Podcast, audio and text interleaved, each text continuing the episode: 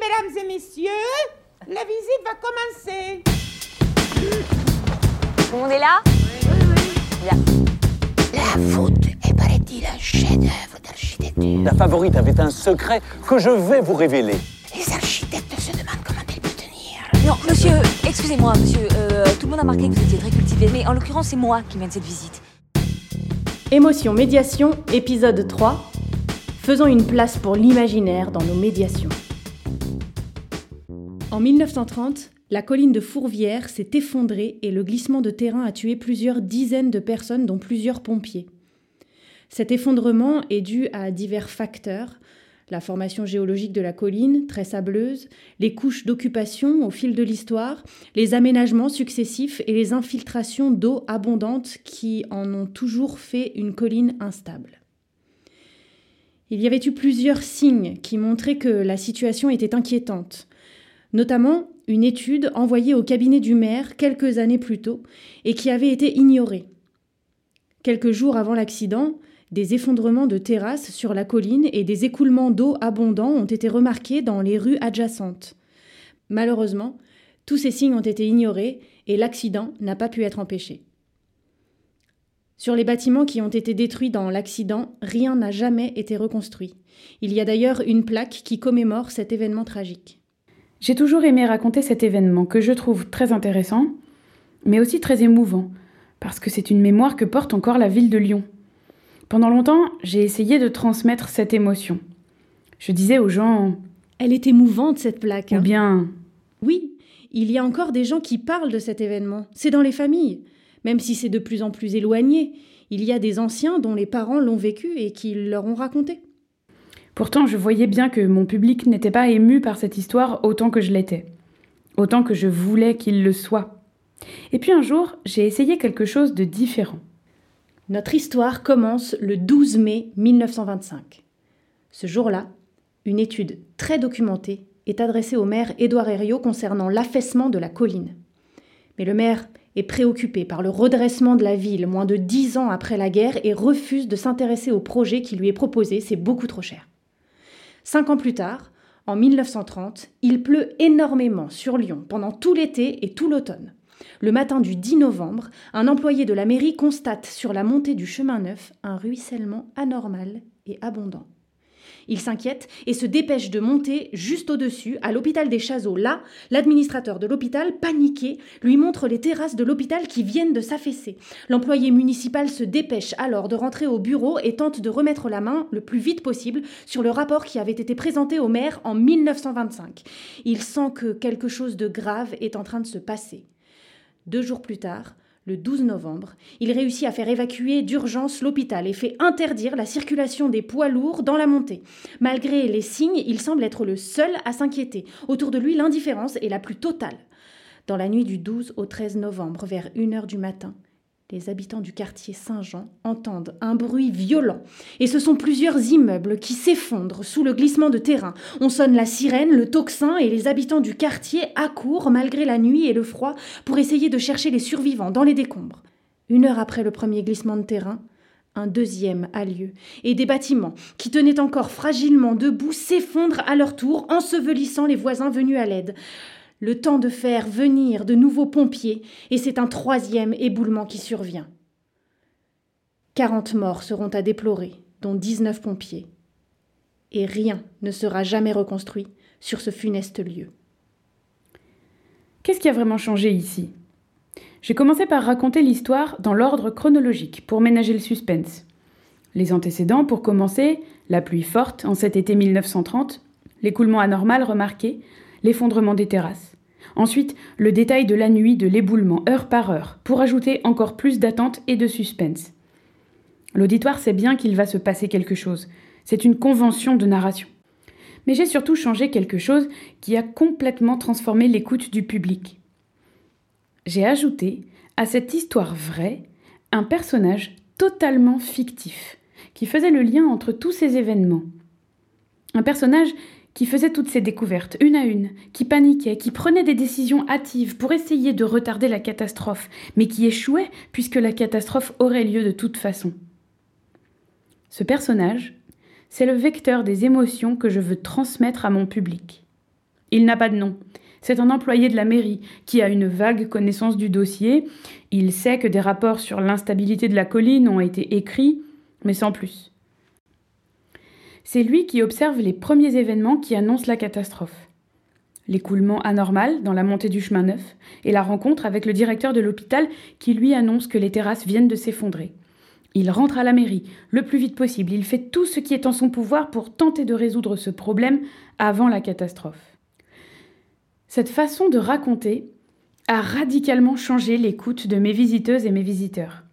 Je vois qu'ils vivent avec ce personnage principal la panique, la peur, la fébrilité.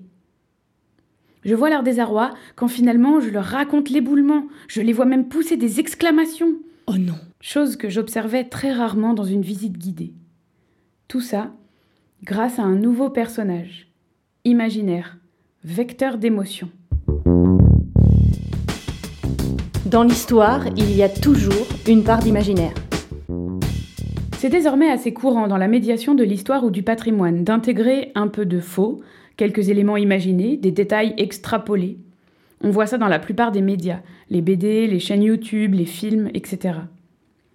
On est tous très conscients que si on ne transmet que ce que l'on sait, l'histoire serait beaucoup trop aride, trop difficile à suivre pour la plupart des gens.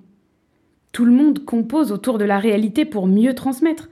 Et pourtant, c'est une chose dont on ne parle que très rarement dans le milieu des guides ou des médiatrices et médiateurs.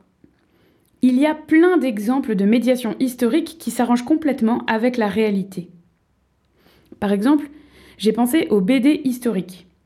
J'ai lu cette très belle BD sur l'histoire du roi Philippe le Bel aux éditions Glénat. Elle est scénarisée par Mathieu Gabella, dessinée par Christophe Regnault adapté par Valérie Théis, et Étienne Anheim est le conseiller historique.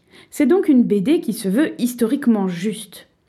Mais pour raconter et dessiner cette histoire, il faut bien imaginer des scènes qui se produisent dans l'intimité des personnages et dont on n'a plus aucune trace. Il n'y a pas d'autre solution que de les imaginer. Je pense à un autre exemple, un peu plus extrême. C'est la chaîne YouTube Confession d'Histoire que je vous recommande vraiment de tout cœur. Ce sont des vidéos qui mettent en scène des personnages historiques, comme Aliénor d'Aquitaine ou Richard Cœur de Lion, et qui les font parler, comme dans l'émission Confession intime. Quoi qu'il en soit, c'était bien sympa, ce petit périple en Angleterre. Et puis, ça a carrément marché puisque j'ai fini par guérir. Et on a pu procéder à mon sacre. Par contre, mon père, lui, est décédé quelques mois après. Ah bah ça, tu vois, ça m'étonne pas. hein. C'est le climat de cette île de merde. Mais regarde-moi. J'y suis né, mais je suis aussitôt allé vivre en Aquitaine, j'ai quasiment plus jamais foutu les pieds. Non mais sans blague, y a rien d'intéressant là-bas. Il pleut tout le temps, la bouffe est dégueulasse, et en dehors de la cour, il y a que des bouseux qui parlent une langue incompréhensible. Enfin, attends, euh, maintenant que ton père est mort et que tu es en Angleterre, il va bien falloir que tu y ailles plus souvent. Ah merde, c'est vrai, t'as raison. Tout ce qu'ils racontent sert à comprendre qui ils sont, les croisades, et plus largement la période au cours de laquelle ils ont vécu. Pourtant, les réalisateurs de la chaîne ont inventé un caractère, une personnalité au personnage qui est forcément très éloigné de la réalité. D'ailleurs, ils parlent avec un langage d'aujourd'hui, avec des expressions très modernes. Là aussi, les réalisateurs de la chaîne ont été obligés d'imaginer une bonne partie de l'histoire qu'ils racontent. Inventer pour raconter. Voilà, c'est comme ça. Pour transmettre l'histoire, on a l'habitude de recomposer, inventer, supposer, imaginer. On a beau tenter d'être au plus proche de la vérité historique, il y a des choses que l'on ne peut qu'inventer. C'est ce qu'on appelle le storytelling, en français la mise en récit. Une composante qui nous a toujours paru essentielle dans la médiation culturelle et qui malheureusement ne nous a jamais été enseignée lors de nos études. Si la réflexion sur la place de l'imaginaire était menée, si on se posait seulement la question, alors chacune et chacun pourrait choisir comment il ou elle souhaite se positionner avec l'imaginaire. Parce que nous sommes toutes et tous conscients que nous ne pouvons pas nous cantonner à la vérité historique, quand bien même on oserait prétendre connaître la vérité historique. Nous avons besoin de nous positionner. Chez Sibel, on appelle ça le curseur du vrai faux. Le curseur du vrai faux. Quand on écrit des visites, pour nous ou pour d'autres, on doit d'abord placer ce curseur.